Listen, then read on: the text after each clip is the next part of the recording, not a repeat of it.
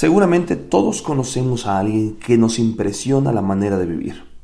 Nos llama la atención de cómo vive al máximo y cómo sirve al Señor con tanta pasión en todo lo que hace.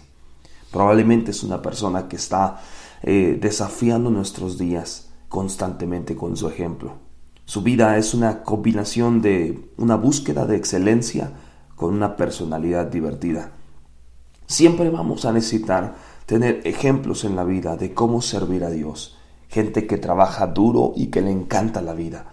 Que se esfuerza por enseñar la palabra de Dios con integridad mientras vive una vida con gozo. Pensar en personas como estas es un ejemplo muy estimulante y desafiante para nosotros. Nos recuerda que otras personas están observándonos y que pueden decir si estamos sirviendo al Señor con alegría y si nuestro amor a Él se manifiesta con buenas obras. Servir bien es servir bien con alegría. ¿Describen estas cualidades nuestro trabajo para el Salvador? Para que el gozo permanezca, coloca siempre a Cristo en primer lugar.